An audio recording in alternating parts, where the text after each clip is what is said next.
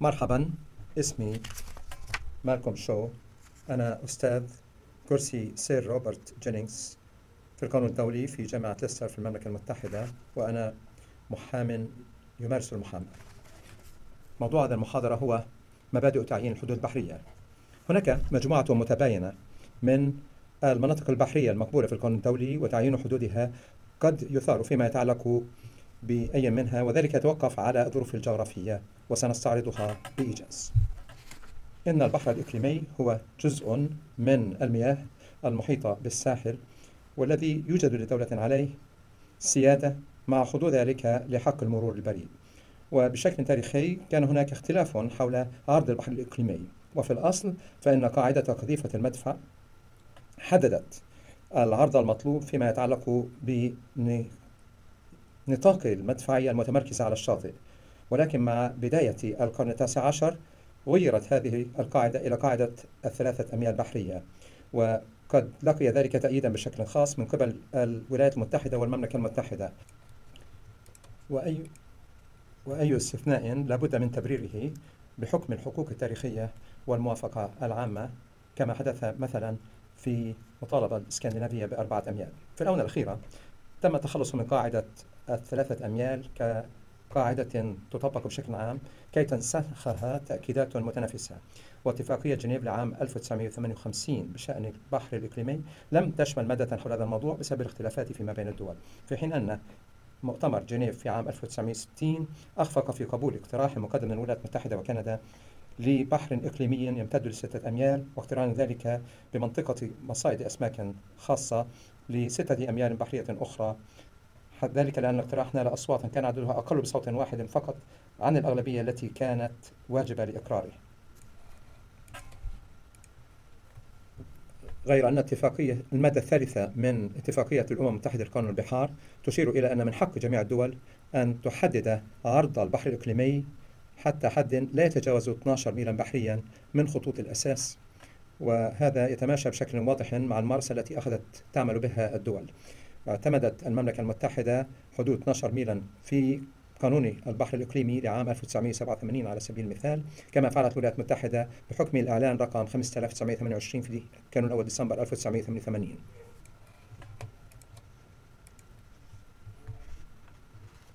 إن المنطقة المتاخمة هي منطقة مجاورة للبحر الإقليمي يجوز للدولة الساحلية أن تمارس بعض الحقوق السيطرة اللازمة من أجل منع ومعاقبة المساس بجماركها وأنظمتها المالية وقوانين الهجرة والصحة ضمن منطقة بحرها الإقليمي، وخلاف البحر الإقليمي الذي هو متصل تلقائيا باليابس التي تخص الدولة، فإن المناطق المتاخمة لابد من المطالبة بها بشكل محدد. وبموجب المادة 33 من اتفاقية عام 1982 فإن دولة ساحلية يمكن أن تطالب منطقة متاخمة حتى 24 ميلا بحريا من خطوط الأساس التي يقاس منها البحر الإقليمي. تطور مفهوم المنطقة الاقتصادية الخالصة من مطالبة سابقة غلب عليها الطابع المؤقت، لا سيما فيما يتصل بمناطق صيد الأسماك، ونتيجة تطورات في عملية التفاوض التي أفضت إلى اتفاقية عام 1982. والمادة 55 من اتفاقية عام 1982 تقضي بأن المنطقة الاقتصادية الخالصة هي منطقة واقعة وراء البحر الإقليمي وملاصقة له، ويحكمها النظام القانوني المميز المقرر موجب اتفاقية قانون البحار. وموجب المادة 56 فإن الدولة الساحلية في المنطقة الاقتصادية الخالصة لها حقوق سيادية لغرض استكشاف واستغلال الموارد الطبيعية وحفظ هذه الموارد وإدارتها، كما أن لها ولاية فيما يتعلق بالجزر الصناعية والمنشآت والتركيبات والبحث العلمي البحري وحماية البيئة البحرية والحفاظ عليها. وتبدأ المنطقة الاقتصادية من الحدود الخارجية للبحر الإقليمي، ولكنها لا تمتد إلى أكثر من 200 ميل بحري من خطوط الأساس التي يقاس منها عرض البحر الإقليمي. الجزر تولد مناطق اقتصادية اللهم إلا إذا كانت تتألف من مجرد صخور لا تسمح باستدامة عيش الإنسان عليها. والجرف القاري هو تعبير جيولوجي يشير إلى الامتداد المغمور من الكتلة البرية للدولة الساحلية إلى داخل البحار، والمغطى فقط بطبقة مياه ضحلة نسبيا، ويتلاشى هذا الامتداد بعد إذن في أعماق البحار. هذه الرفوف تشغل حوالي 7 إلى 8% من إجمالي منطقة المحيط، وامتدادها يتباين تباينا كبيرا مكان الآخر. وقبالة ساحل الولايات المتحدة على سبيل المثال فهي أقل من 5 أميال في العرض، في حين أنها في مناطق أخرى فإن مجموع المنطقة المغمورة بالمياه في بحر الشمال والخليج الفارسي تألف من الجرف. والحقيقة الحيوية بشأن مناطق الجرف القاري هي أنها غنية بموارد النفط والغاز، وفي كثير من الأحوال هي مناطق شاسعة لصيد الأسماك، وهذا ولد وضع ترتيبات معينة من جانب الدول الساحلية في السنوات التالية للحرب العالمية الثانية، والتي غيرت بشكل تدريجي المركز القانوني للجرف القاري باعتباره جزءاً من أعالي البحار ومتاحاً للاستغلال من جانب جميع الدول، إلى الاعتراف بها حالياً كمنطقة خالصة تخص الدولة الساحلية. وأساس ملكية الجفر القاري معترف بها باعتباره المعيار الجغرافي، أي أن الجرف القاري ينظر إليه كامتداد أو استمرار للإقليم البري للدولة الساحلية. غير أن الفقرة الأولى من المادة 76 من اتفاقية عام 1982 تقضي بأن حدود الجرف القاري يتشكل إما من الطرف الخارجي الحقيقي للحافة القارية أو إلى مسافة 200 ميل بحري من خطوط الأساس، حيثما لا يمتد الطرف الخارجي للحافة القارية إلى تلك المسافة. وهكذا فإن تعريفا قسريا وقانونيا وغير جغرافي يتوفر هنا. وفي الحالات التي تمتد فيها الحافة القارية بالفعل إلى ما يتجاوز 200 ميل فإنه لابد من أخذ العوامل الجغرافية بعين الحسبان في تحديد الحد، والذي على أي حال لن يتجاوز إما 350 ميلا من خطوط الأساس أو 100 ميل من أن تساوي العمق عند 2500 متر. وفي حين أن الجرف لا يمتد إلى حدود 200 ميل من الساحل، فإن الامتداد الطبيعي يتمم بمبدأ يستشهد به بحكم تلك المسافة. وما الذي يدهش أن هذه الصيغة المعقدة ولدت صعوبات، وفي محاولات لتوفير آلية لحل المشاكل فإن الاتفاقية قررت تعيين لجنة معنية لحدود الجرف القاري. والمادة 4 من المرفق 2 من الاتفاقية تنص على أن دولة ساحلية حين تنوي أن تعين الحدود الخارجية لجرفها القاري وراء 200 ميل بحري فإن عليها أن تقدم تفاصيل هذه الحدود إلى اللجنة مع البيانات العلمية والتقنية الداعمة في أقرب وقت ممكن، على أن يتم ذلك في أي حال في غضون 10 سنوات من بدء نفاذ الاتفاقية بالنسبة لتلك الدولة. وحدود الجرف القاري الذي أنشأته دولة الساحلية على أساس توصيات اللجنة هي نهائية وملزمة. وأول طلب قدم إلى اللجنة جاء من الاتحاد الروسي في 21 من كانون الأول ديسمبر عام 2001، حيث حاج بأن أجزاء من الجبال المغمورة بالمياه تحت القطب كانت امتدادات للقارة اليورو آسيوية. وطلب مشترك فيما يتعلق بمنطقة البحر السلتي وخليج باسكاي قدم من فرنسا وأيرلندا وإسبانيا والمملكة المتحدة في 19 أيار مايو 2006، في حين أنه في 21 نيسان أبريل 2008 فإن اللجنة أكدت مطالبة أستراليا بالجرف القاري التي قدمت في عام 2004. وحيث أن توسيع نوع ومدى المناطق البحرية فإن التدخل المتزايد للمناطق البحرية المختلفة بين الدول المتقابلة أو المتلاصقة أدى إلى الاهتمام وتركيزه على الحاجة الملحة لتثبيت الحدود بشكل متفق عليه. وحيث أن تعيين الحدود من حيث المبدأ هو جانب من السيادة الإقليمية، حيث أن دولا أخرى معنية بهذا فإنه لابد من الوصول إلى اتفاق في هذا الشأن. والمحكمة الدولية أشارت في قضية نيكاراغوا هندوراس في عام 2007 أن إنشاء حدود بحرية دائمة هي مسألة لها أهمية كبيرة، والاتفاق ليس من السهل افتراض وجوده. وتعيين الحدود بمثل هذه الطريقة لابد أن يطلب ثم ينفذ عن طريق الاتفاق بعد مفاوضات تجرى بحسنية معنية صادقة لتحقيق نتيجة إيجابية. غير أنه حيثما استعصى وجود مثل هذا الاتفاق أوصت المحكمة بأن تعيين الحدود يجب أن يتم باللجوء إلى طرف ثالث يمتلك الاختصاص اللازم. وفيما يتعلق بتعيين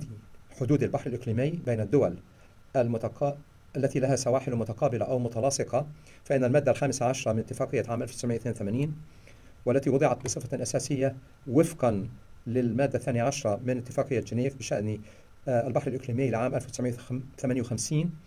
نصت على أنه في حال عدم التوصل إلى اتفاق بين دولتين فلا يجوز لأي منهما أن تمد بحرها الإقليمي إلى أبعد من الخط الوسط الذي تكون كل نقطة عليه متساوية في بعدها عن أقرب النقاط على الخط الأساسي الذي يقاس منه عرض البحر الإقليمي لكل من الدولتين.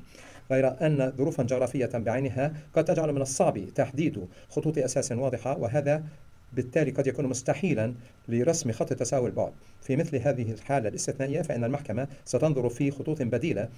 تضعها الدول، على سبيل المثال خطوط ثنائية القطار كما حدث في الحكم بين نيكاراغوا وهندوراس في عام 2007. والنص المتعلق بخط الوسط لا ينطبق عندما يكون بالضرورة بحكم سند تاريخي أو ظروف خاصة أخرى لتعيين حدود البحر الإقليمي للدولتين بطريقة مختلفة. فالمحكمة في قضية قطر والبحرين أشارت إلى أن المادة 15 لابد من اعتبارها أن لها طابع قانون عرف، ويمكن أن تحال أو توصف بأنها مبدأ تساوي البعد أو ظروف خاصة. ومضت المحكمة لتقول إن أفضل نهج منطقي وممارس عن نطاق واسع هو أولا أن يرسم خط تساوي البعد بشكل مؤقت، ثم ينظر فيما إذا كان هذا الخط ينبغي تعديله في ضوء وجود ظروف خاصة. وتم التوكيد على هذا في قرار التحكيم بين غيانا وسورينام في أيلول سبتمبر 2007، والذي أكد على أن المادة 15 أعطت المقام الأول بشأن الخط الوسط باعتباره خط تعيين حدود بين البحار الإقليمية للدول المتقابلة أو المتلاصقة. وأكدت المحكمة على أن المحاكم الدولية ليست مقيدة بقائمة محددة من الظروف الخاصة، وإنما تحتاج إلى تقييم المسألة على أساس كل حالة على حدة مع الرجوع إلى قانون السوابق الدولي الممارسات الدول. وعلى سبيل المثال فإن المصالح الملاحية يمكن أن تشكل مثل تلك الظروف الخاصة، كما ارتأت المحكمة أن خط تعيين حدود البحر الإقليمي مسافة 3 أميال لا يمتد بصورة تلقائية إلى الخارج في الحالات التي يمتد فيها البحر الإقليمي إلى 12 ميلا، وإنما لا بد من الاحتداء إلى أسلوب يقوم على أساس مبدأ ما يأخذ بعين الاعتبار أنه ظروف خاصة بما فيها الترتيبات التاريخية. وبمعزل عن مسألة تعيين حدود البحر الإقليمي ولكن بشكل متزايد في تداخل معه هي مسألة تعيين حدود الجفر القاري والمنطقة الاقتصادية الخالصة بين الدول المتقابلة أو المتلاصقة. نقطة البدء لتعيين أي حدود لهاتين المنطقتين هو حق الدولة في أن تنال منطقة بحرية. مثل هذا الحق في حالة الجرف القاري أسست أصلا على مفهوم الامتداد الطبيعي للأرض الإقليمية في داخل البحر، لكن مع ظهور المنطقة الاقتصادية الخالصة فقد أدخل نهج جديد يقوم على أساس المسافة من الساحل، وأصبح المفهومان في الواقع متقاربين. وأعلنت المادة 6 من اتفاقية الجرف القاري العام 1955 أنه في حالة عدم وجود اتفاق وما لم يكن هناك خط حدود آخر تبرره ظروف خاصة فإن حدود الجرف القاري يجب أن تقرر بتطبيق مبدأ تساوي البعد عن أقرب نقاط خطوط الأساس التي يقاس منها عرض البحر الإقليمي لكل دولة، أي بإدخال مفهوم خط تساوي البعد أو الخط الوسط الذي سيطبق فيما يتصل بتعرجات الخطوط الساحلية المتعلقة بالحالة. في قضايتي الجرف القاري لبحر الشمال بين جمهورية ألمانيا الاتحادية من ناحية وهولندا والدنمارك من ناحية أخرى فإن المحكمة مشيرة إلى أن المادة 6 لم تكن نافذة بين هذه الأطراف فأعلنت على القاعدة ذات الصلة بهذه الحالة هي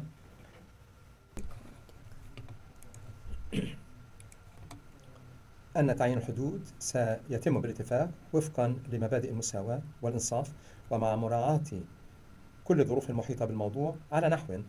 بحيث يترك قدر الإمكان لكل طرف كل تلك الأجزاء من الجرف القاري التي تشكل امتدادا طبيعيا لإقليم اليابسة داخل البحر وتحته دون تجاوز الامتداد الطبيعي للأرض الإقليمية للدول الأخرى. واختيار أسلوب تعيين الحدود سواء على أساس تساوي البعد أو غيره توقف على الظروف المحيطة بالقضية، بحيث أنه مثلا فإن وجود الجزر سيعامل باعتباره ظروفا ذات صلة لكن لن يعطى أثرا كاملا في تعيين الحدود. أما المادة 13 1982 من اتفاقية عام 1982 فتقضي ببساطة أن تعيين الحدود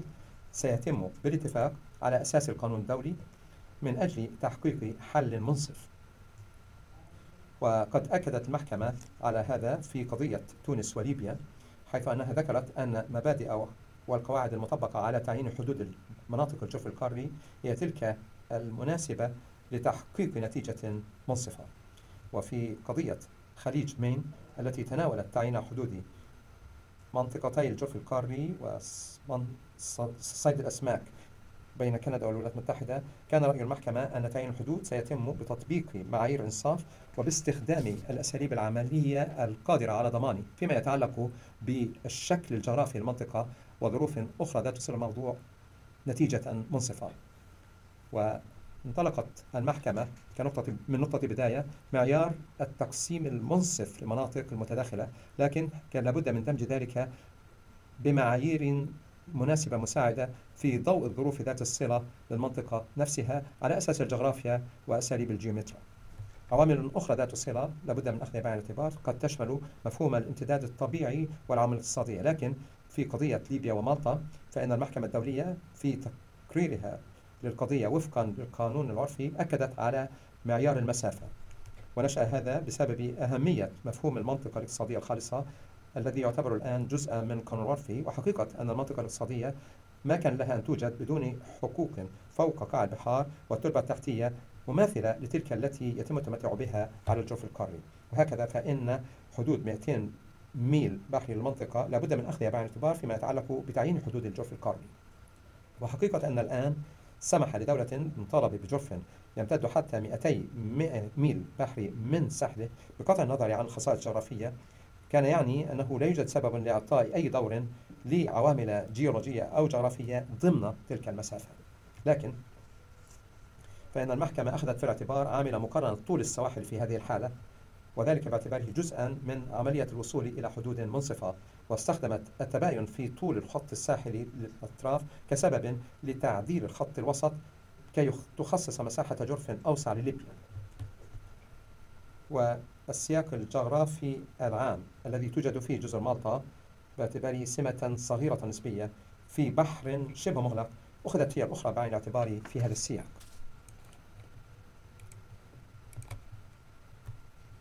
وأشارت المحكمة في تحليلها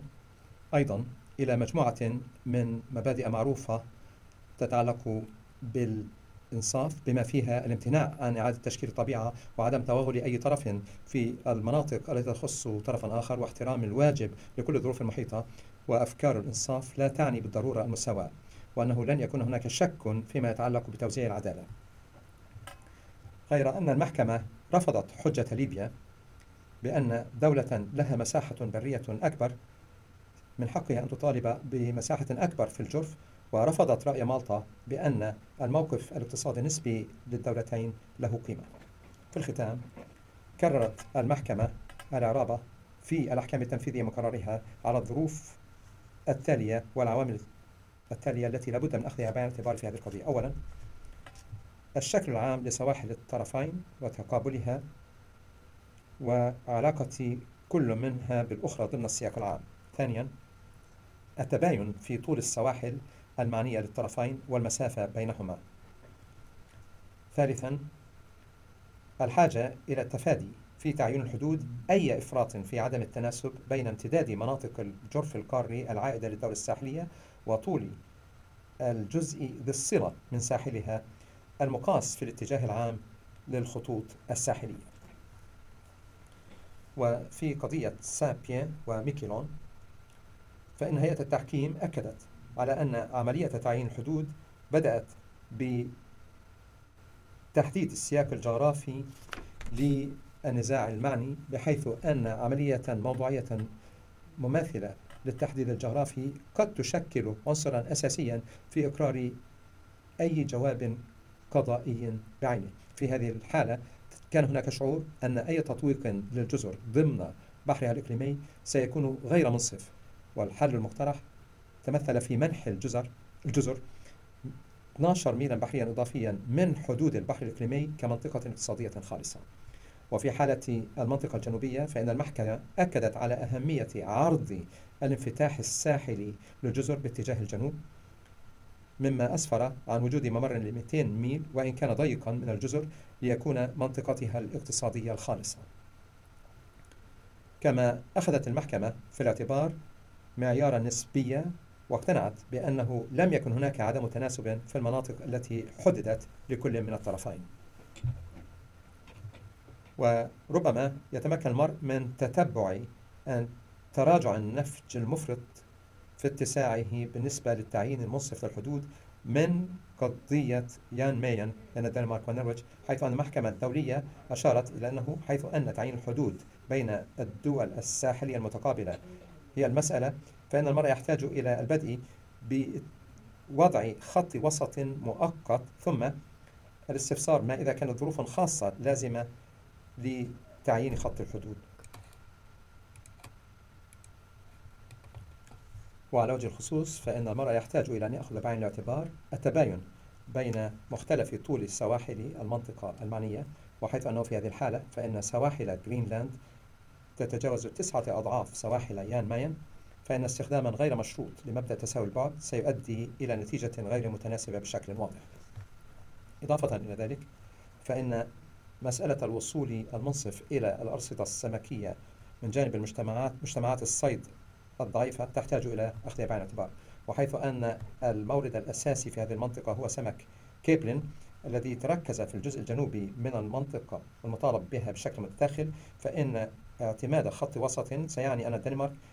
لن يضمن لها وصول منصف إلى سمك الكابلين. وكان هذا سبب آخر لتعديل خط الوسط باتجاه جزيرة النرويجية يان ماين.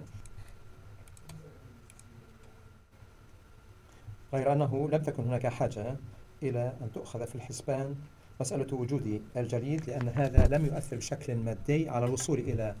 موارد الثروة السمكية ولا عدد السكان محدود لجزيرة يان ماين ولا المسائل الاجتماعية والعوامل الاقتصادية أو الظروف الأمنية في هذه الحالة. وفي مناقشة مجموعة متباينة من المبادئ القابلة للتطبيق فإنه كان يوضع تقليديا تمييز بين الدول المتقابلة والمتلاصقة لأغراض تعيين الحدود، وفي حالة الدول المتقابلة فإن المحكمة أشارت إلى أن هناك صعوبة أقل في تطبيق أسلوب تساوي البعد مما هو في حالة الدول المتلاصقة، لأن الأثر مشوه لسمة جغرافية فردية في حالة الدول المتلاصقة على أرجح أنه سيؤدي إلى تعيين حدود غير منصفة، وبالتالي فإن وزن أكبر لابد أن يعطى بمبدأ تساوي البعد في تعيين حدود الجرف بين الدول المتقابلة في سياق اعتبارات الإنصاف أكثر منه في حالة الدول المتلاصقة، حيث أن نطاق مبادئ الإنصاف القابلة للتطبيق قد يكون أوسع والأهمية النسبية لكل مبدأ أقل وضوحا. والمادة 83 من اتفاقية عام 1982 لا تميز بين تعيين الحدود على أساس ما إذا كانت الدول في علاقة متقابلة أو متلاصقة، ونفس الحاجة لتحقيق حل منصف على أساس القانون الدولي هي كل ما هو واضح، والتحركات الأخيرة لافتراض مبدأ تساوي البعد في حالة الدول المتقابلة قد ينطبق أيضا على الدول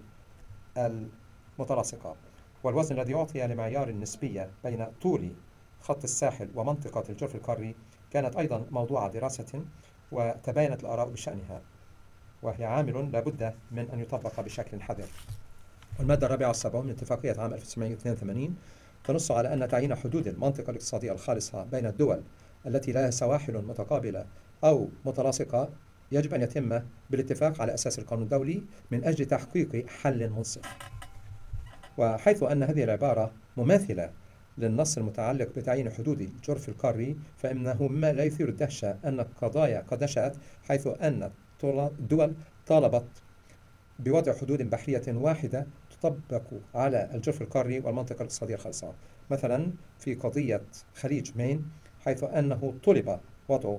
حدود وحيدة، فإن المحكمة أكدت على أن المعيار الصلة لابد أن يقرر بشكل أساسي فيما يتصل بما يمكن أن يوصف بشكل مناسب السمات الجغرافية المنطقة. لكن ما هي هذه كانت موضوع بعض الجدل، ولم ترد في تلك الحالة أنها غطت حقائق علمية أو غيرها تتعلق بالأرصدة السمكية أو التنقيب عن النفط أو البحوث العلمية أو ترتيبات الدفاع المشترك، مع أنه في قضية يان ماين فإن نهجا مختلفا اختلافا قليلا تم الأخذ به. وفي قضية تعيين الحدود البحرية بين غينيا وغينيا بيساو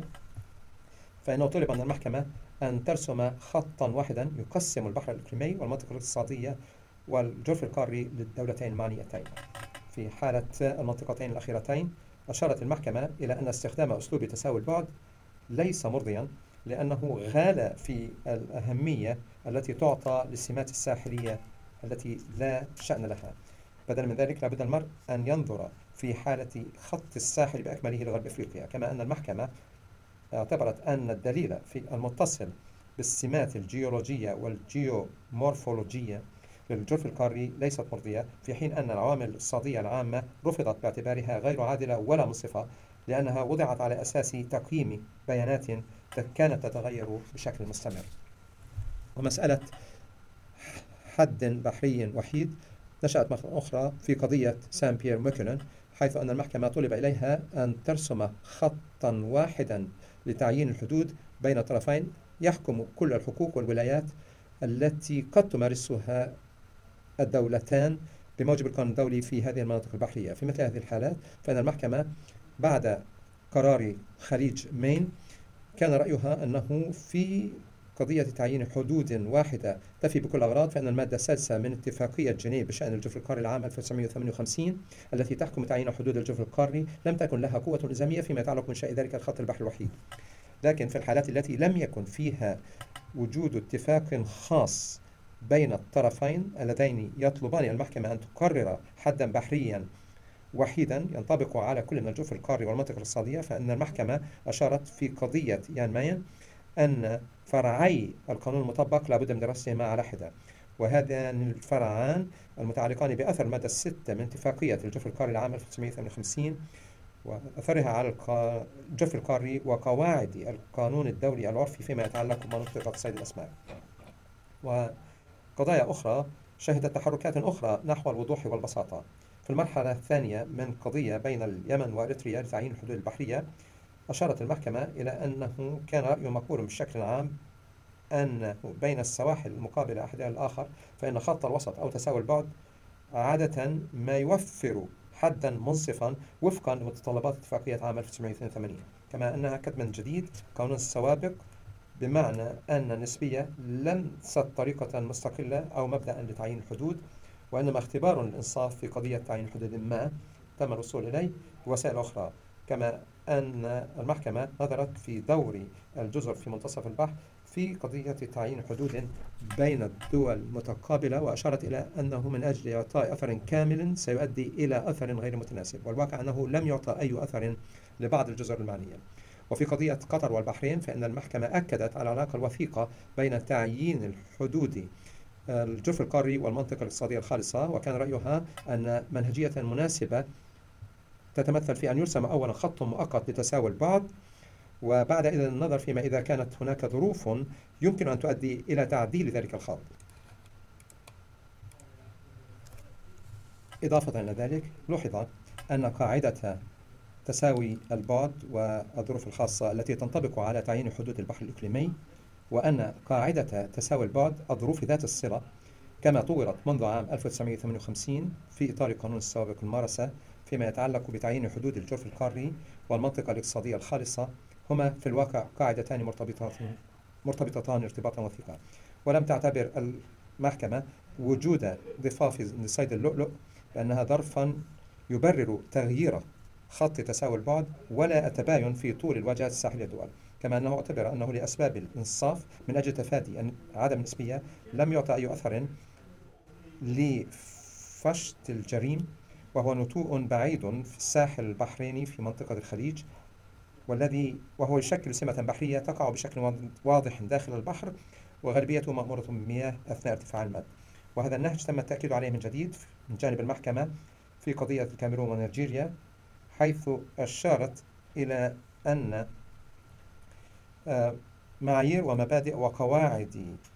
المطبقة في تعيين الحدود فيما يتعلق بخط يغطي بضع مناطق فيها ولايات متداخلة يمكن التعبير عنها فيما يسمى بأسلوب مبادئ الإنصاف الظروف ذات الصلة. وهذا الأسلوب الذي هو مماثل جدا لأسلوب تساوي البعد والظروف الخاصة المتعلق بتعيين حدود البحر الإقليمي ينطوي أولا على رسم خط تساوي البعد ثم النظر فيما إذا كانت هناك عوامل تستدعي تعديل أو تغيير ذلك الخط من أجل تحقيق نتيجة منصفة. ومثل هذا الخط لابد أن ينشأ على أساس الخطوط الساحلية ذات الصلة للدول المعنية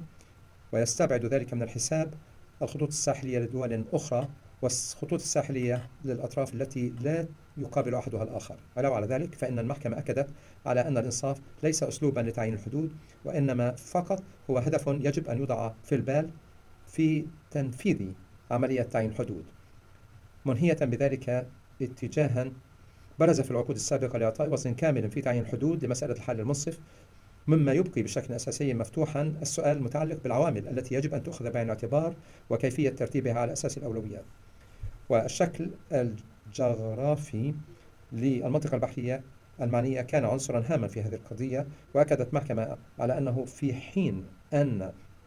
بعض الخصائص الجغرافية للمناطق البحرية يمكن أن يؤخذ بعين الاعتبار فإن ذلك سيكون فقط كظرف له صلة عند ضرورة بتغيير الخط المؤقت لتعيين الحدود. وفي القضية الحالية فإن المحكمة لم تعتبر أن شكل الخط الساحلي هو ظرف له قيمة تبرر تغيير خط تساوي البعد. بالمثل فإن المحكمة لم تشعر أن من الضروري أن تأخذ بعين الاعتبار وجود بيوكو، وهي جزيرة قبالة ساحل الكاميرون كانت تعود إلى دولة ثالثة هي غينيا الاستوائية، كما أنها لم تستنتج أنه يوجد فرق بين في طول خطوط الساحلية للدول المعنية كي تعتبر عاملا يؤخذ بعين الاعتبار من أجل تعديل خط المؤقت لترسيم الحدود. وفي قرار هيئة التحكيم بين باربادوس وترينيداد وتوباغو في 11 نيسان أبريل 2006 لوحظ إلى اعتبارات الإنصاف في حد ذاتها التي شكلت مفهوما غير دقيق في ضوء الحاجة إلى تحقيق الاستقرار واليقين في نتيجة العملية القانونية، وأكدت على أن البحث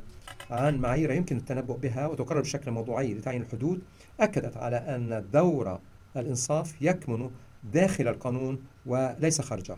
وعملية تحقيق نتيجة منصفة مقيدة بمبدأ قانوني كمبدأ قانوني، لأن الإنصاف والاستقرار معا هما جزءان لا يتجزأان من عملية تعيين الحدود.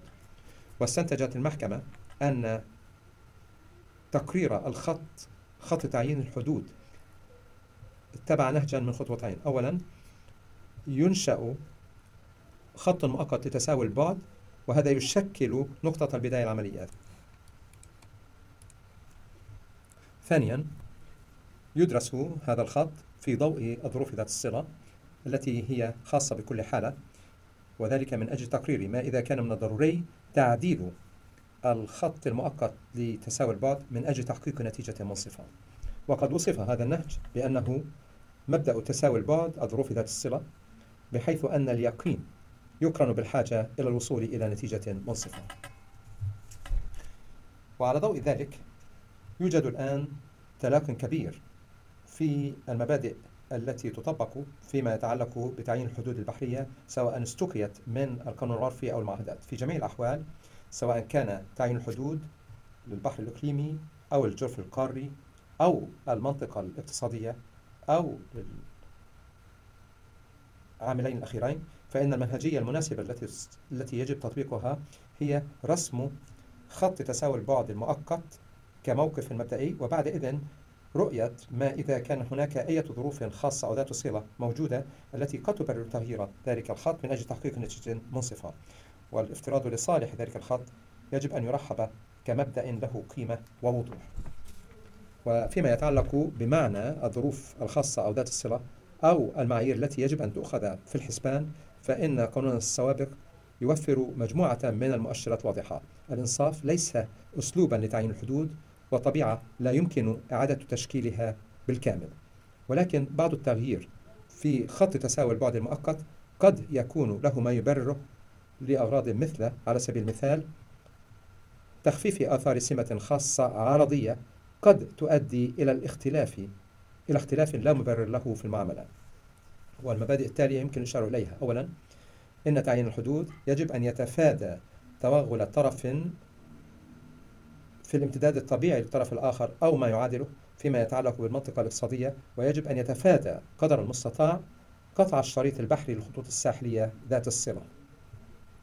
ثانيا، إن شكل الساحل قد تكون له أهميته في الحالات التي قد يؤدي فيها رسم خط تساوي البعد بشكل لا مبرر له إلى الإضرار بدولة ساحلية ساحلها مقعر أو محدب بشكل واضح ضمن منطقة تعيين الحدود بالذات عند مقارنتها بساحل جيرانها، لكن عتبة هذا مرتفعة نسبيا. ثالثا، إن فرقا ملموسا في طول الخطوط الساحلية للأطراف المعنية قد يكون عاملا يؤخذ في الحسبان في تخفيف خط تساوي البعد من أجل تفادي نتيجة غير متناسبة وغير منصفة. رابعا، إن وجود الجزر أو سمات بحرية أخرى مماثلة قد تكون لها أهميتها بالنسبة لإنصاف الحالة، وقد يبرر تعديل الخط المؤقت لتساوي البعد. خامسا، اعتبارات أمن يمكن أن تؤخذ في الحسبان، لكن الآثار الدقيقة لهذا العامل ليست واضحة. سادسا، إن المعايير المتعلقة بالموارد مثل توزيع الأرصدة السمكية عملت بشكل حذر ولم تقبل بشكل عام كظروف لها صلة بالأمر. أخيرا، فإن السلوك المسبق للطرفين قد تكون له قيمته. على سبيل المثال، حين توجد ممارسات كافية تظهر أنه قد تم الاتفاق على حد مؤقت، ففي قضية ليبيا وتونس على سبيل المثال رأت المحكمة أن خطا قريبا من الساحل لم يقم أي من الطرفين بتجاوزه عند منح امتيازات النفط والغاز في المناطق المعمورة بالمياه، والذي شكل بذلك ترتيبا مؤقتا كانت له أهمية كبيرة، ولو أنه في حالة الكاميرون ونيجيريا فإن المحكمة أكدت على أنه فقط لو استندت تلك الامتيازات إلى اتفاق صريح أو ضمني بين الطرفين فإنها يمكن عندئذ أن تؤخذ في الحسبان لأغراض تعيين حدود ما.